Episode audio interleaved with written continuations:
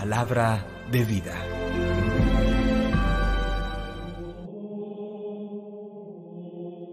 Del libro del Levítico capítulo 13 versículos 1 al 2, 44 al 46. El Señor dijo a Moisés y Aarón, Cuando alguno tenga una inflamación, una erupción o una mancha en la piel, y se le produzca una llaga como de lepra, será llevado ante el sacerdote Aarón, o ante uno de sus hijos sacerdotes. Se trata de un leproso, es impuro. El sacerdote lo declarará impuro de lepra en la cabeza. El enfermo de lepra andará con la ropa rasgada y la cabellera desgreñada con la barba tapada y gritando, impuro, impuro. Mientras le dure la afección, seguirá siendo impuro. Es impuro y vivirá solo y tendrá su morada fuera del campamento. Palabra de Dios. Te alabamos, Señor. Salmo 32. Tú eres mi refugio, me rodeas de cantos de liberación. Dichoso el que está absuelto de su culpa, a quien le han sepultado su pecado. Dichoso el hombre a quien el Señor no le apunta el delito y en cuyo espíritu no hay engaño. Tú eres mi refugio, me rodeas de cantos de liberación. Había pecado, lo reconocí, no te encubrí mi delito. Propuse, confesaré al Señor mi culpa, y tú perdonaste mi culpa y mi pecado. Tú eres mi refugio, me rodeas de cantos de liberación. Alégrese justo y gocen con el Señor, aclámenlo los de corazón sincero. Tú eres mi refugio, me rodeas de cantos de liberación. Primera de Corintios capítulo 10 versículos 31 y 11 versículo 1.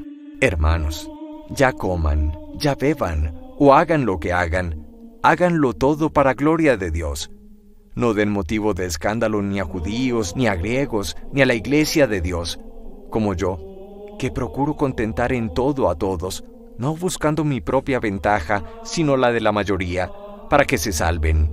Sean imitadores míos, como yo lo soy de Cristo. Palabra de Dios. Te alabamos, Señor. Del Santo Evangelio según San Marcos capítulo 1 versículos 40 al 45. En aquel tiempo se acercó a Jesús un leproso suplicándole de rodillas, Si quieres, puedes limpiarme. Compadecido, extendió la mano y lo tocó diciendo, Quiero, queda limpio.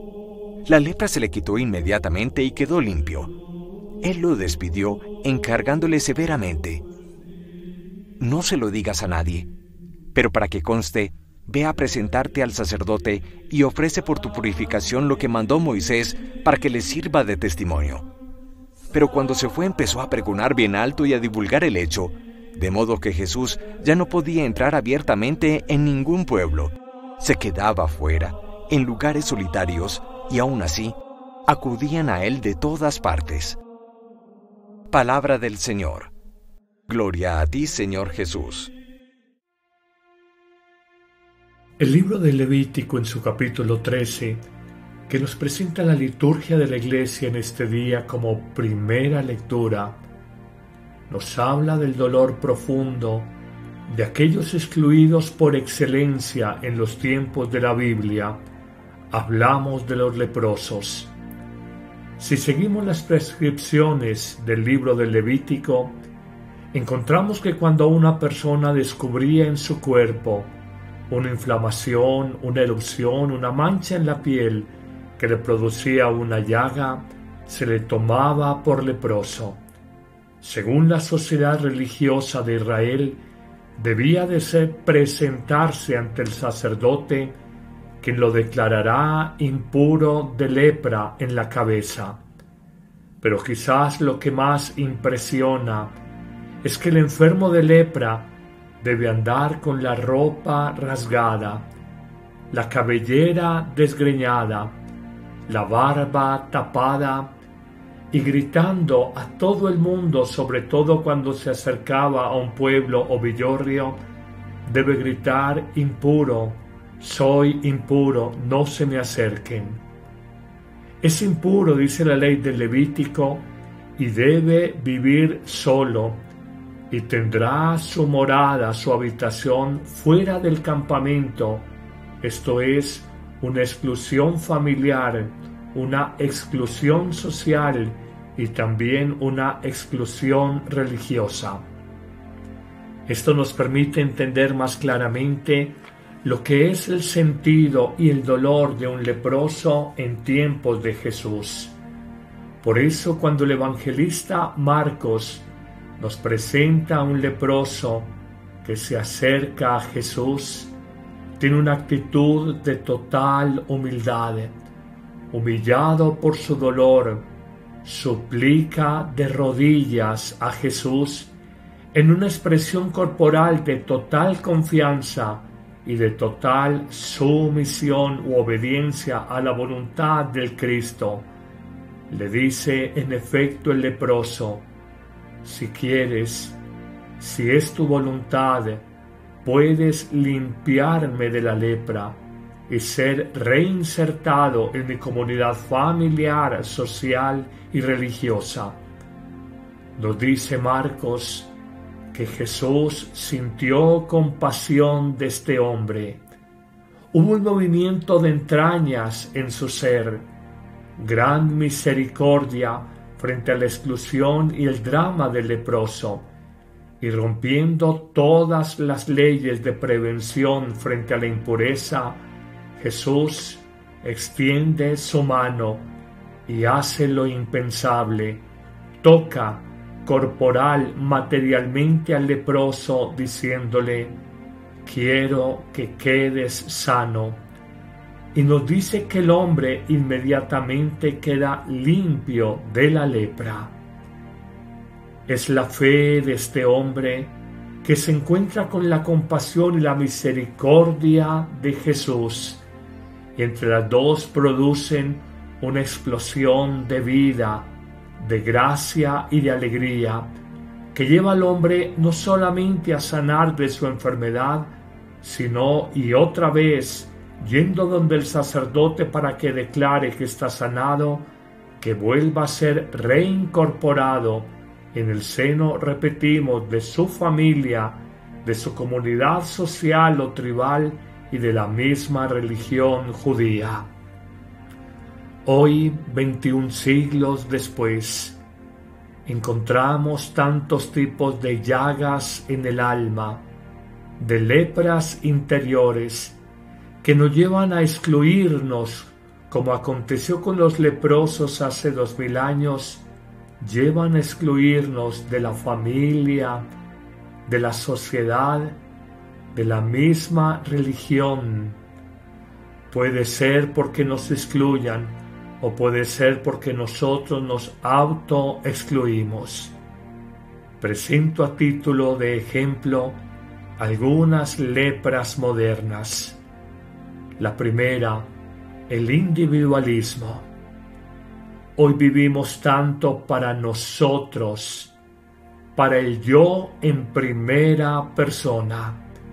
Poco nos importa a veces la familia, la pareja, los demás. Lo importante es mi bienestar, mi gratificación, entrar y permanecer en mi zona de confort. El individualismo es una lacra es una llaga en las relaciones humanas que por mandato de Jesús están llamadas a ser abiertas a los demás, fraternas, en comunión de amor y solidarias de servicio y ayuda a los demás. Quizás nuestro sistema político, económico y social nos han llevado a pensar que podemos erróneamente ser felices desde nuestra individualidad. Esto nos ha llevado a una gran indiferencia frente al dolor de los demás, a no sentir el sufrimiento del otro, quizás a cruzarnos de brazos, a levantarnos de hombros y a decirnos para nosotros mismos y yo qué puedo hacer. Luchemos y pidámosle a Jesús que tenga compasión que extienda su brazo, nos toque y nos sane, que tenga misericordia de esa lepra del mundo posmoderno, el individualismo que nos lleva a ser indiferentes frente a los demás. Pero hay una segunda lepra muy fuerte y es la incomunicación que hoy manejamos. Somos personas supremamente informadas a través de las redes digitales, sociales, a través de portales en Internet, pero somos personas poco comunicadas, con una comunicación no solo formativa o informativa, sino con una comunicación existencial, una comunicación que se abra a la fraternidad y al amor. Hoy, paradójicamente, en el mundo de las comunicaciones inmediatas, instantáneas y universales, es cuando el ser humano tiene mayor incomunicación, no solo con Dios, no solo en comunicación con los demás, sino en comunicación con su ser profundo, porque atareado, porque volcado a la exterioridad de su vida, porque lleno de compromisos laborales, sociales y personales, es incapaz de escucharse a sí mismo.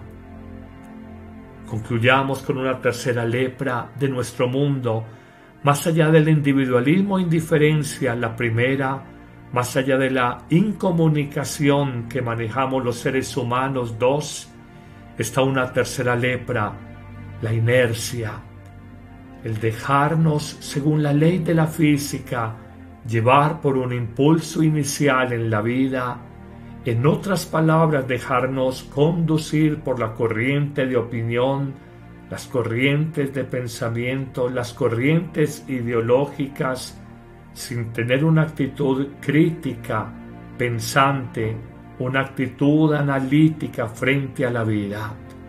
Hoy parece que no fuéramos protagonistas de nuestra existencia, sino simples espectadores, recordando la elocuente imagen del Papa Francisco cuando habla de que no nos pasemos balconeando la vida, puestos en un balcón de una casa, mirando pasar la historia y siendo simplemente espectadores.